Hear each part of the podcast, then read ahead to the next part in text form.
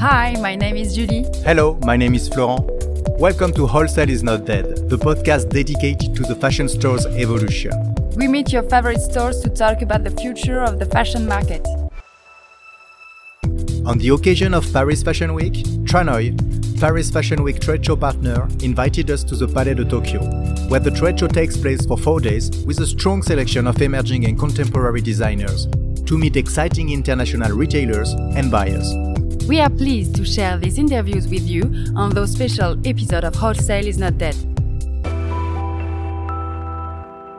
Hello, Renato. How are you? I'm very well, thank you. How are you? We're fine, thank you very much. Hi, Renato. Hello. Renato, who are you and can you introduce us to your store? Sure. I am, well, I'm a veteran of fashion. I've been in the business for, I would say, maybe 20 years now from uh, luxury retail. Um, our store is called Just One Eye. We are a concept uh, store in Los Angeles, uh, multi brand, and it's a fusion of fine art, fashion, avant garde, streetwear, luxury. Um, a fusion between fine art and fashion and um, interior decor. And um, yeah, we've been in business for about 12 years now. How could you describe the customer experience at uh, Just One Eye? Uh, the customer experience is very it's very physical. Um, you know, we don't really we do have an e-commerce platform, but this is an extension of our business.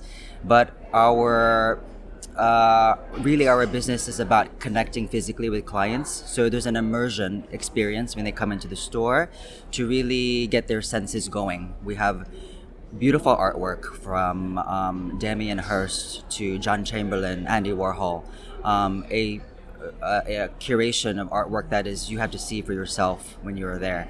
Um, and of course, it's supported by many brands in the stores, you know, on an international level and also um, on a local and emerging level. Um, so the client experience is very sensory, um, and it's also very personable.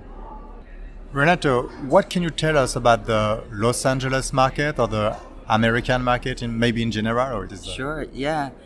Uh, you know, uh, the Los Angeles market is very. It's the lifestyle is very. Um, it's all about wellness. It's all about comfort and ease. You know, there's this idea of um, non-restraint, and I think when you come to Just One Eye and what we offer to our clients is we have a little bit of everything, um, but we do embrace the local market. You know, it's it's our it's about forty percent of our business.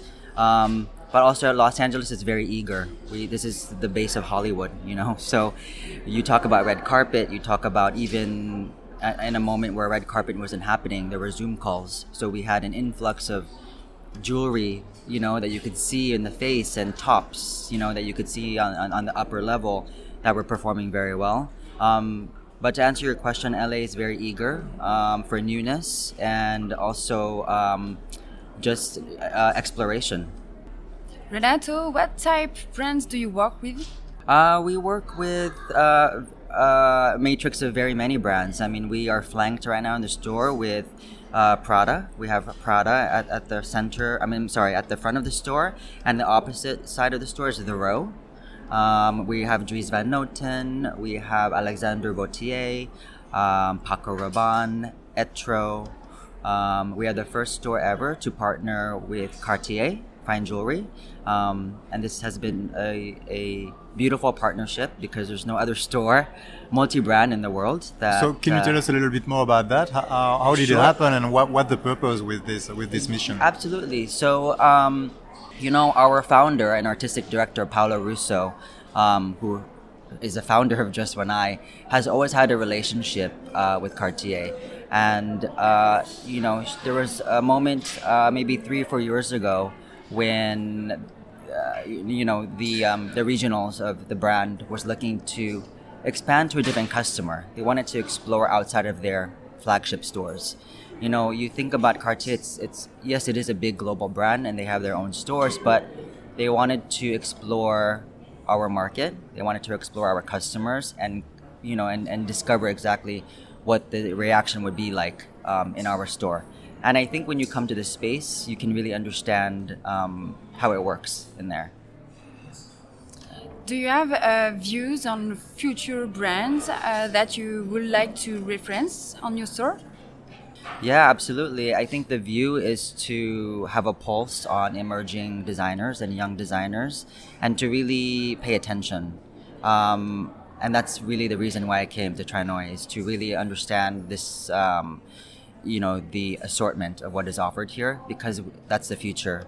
And we although we do work with big brands, you know, and we, we work with known designers, we want to have a small curation of smaller designers, emerging designers, because the talent is there, and we are a platform to embrace this. So. Okay, and uh, can you tell us about the major trends you're seeing here in Paris or even in Los Angeles for this coming season? The trends? Yes. Well, let's see. There is a, of course, the trends of oversize. I think people still want to be comfortable, but oversized in a way where it's still a palate cleanser. You know, it's loads and loads of, um, of course, minimalism. And, you know, this minimalism is seen in accessories. It's also seen in ready to wear. Um, but then with this little bit of minimalism, you'll see some innovation also because people are trying to emerge and come back. So, you know, it's, it's those fine details of seeing like you have purity, a little bit of min- minimalism, and then the other side is a little bit of grandeur and flash. Um, and I think that for LA, it's embracing both because I don't know where the customer or the customer doesn't know exactly what's going to happen for the future. You know, they still want a little bit of fantasy and um, excitement, and then there's also a little bit of comfort and safeness. So. Okay. Yeah. What about the Tranoï today? Uh, have you discovered anything new, anything interesting? Did you did, did some any brands or creator catch catch your eyes? Yeah, there's a brand actually. Um, I believe it's called Duarte. Um, they're over here on the front, but they're you know the, the silhouettes are quite interesting. I think the way that their craftsmanship is is is something that's controlled, and they have very specific DNA and I can see this, you know, in just being a small brand. Um, and there's a few others. I'm not sure the name of it, but I, you can tell that you know there's a there's a intention of of making just beautiful clothes, making clothes that are wearable, something that the client is receptive to. Um, that's really what we want to embrace is this wearability and some sort of longevity that you can last in your wardrobe. And Duarte, when I saw this, I said, you know, they're really they're really um, embracing this. Um, and then you, of course, you have other brands that are um, a little bit more avant-garde and exploring with different silhouettes and styles, which I think is also exciting. Um, so I like coming here because it's a little bit of everything. So our podcast is named "Wholesale is Not Dead." Do you think wholesale is important for fashion brands? Absolutely. Yes, I think wholesale is super important for fashion brands, and I don't think that um, I think that this element or this format of business can only improve. We've learned so much in the last two years of not coming to showrooms, not seeing and touching fabric, not seeing the silhouettes, and you know, there's there's a risk and a circ and a um, you know, th- there's circumstances that happen when it, when you can't do that because you buy the wrong things. I mean, for example, we have bought you know several lines and we receive them and it's not exactly what we expected them to be in terms of the weight in terms of the fit um, and although you do want those products to sell um, our, it's a risk because our clients didn't uh, gravitate towards them. So i think wholesale is very important and i think that it should continue.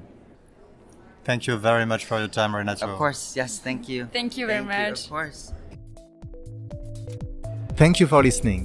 The podcast Wholesale is Not Dead is produced by Mars Branding Agency. If you like fashion, wholesale, and podcast, please go to Apple Podcast, subscribe, and give us a note.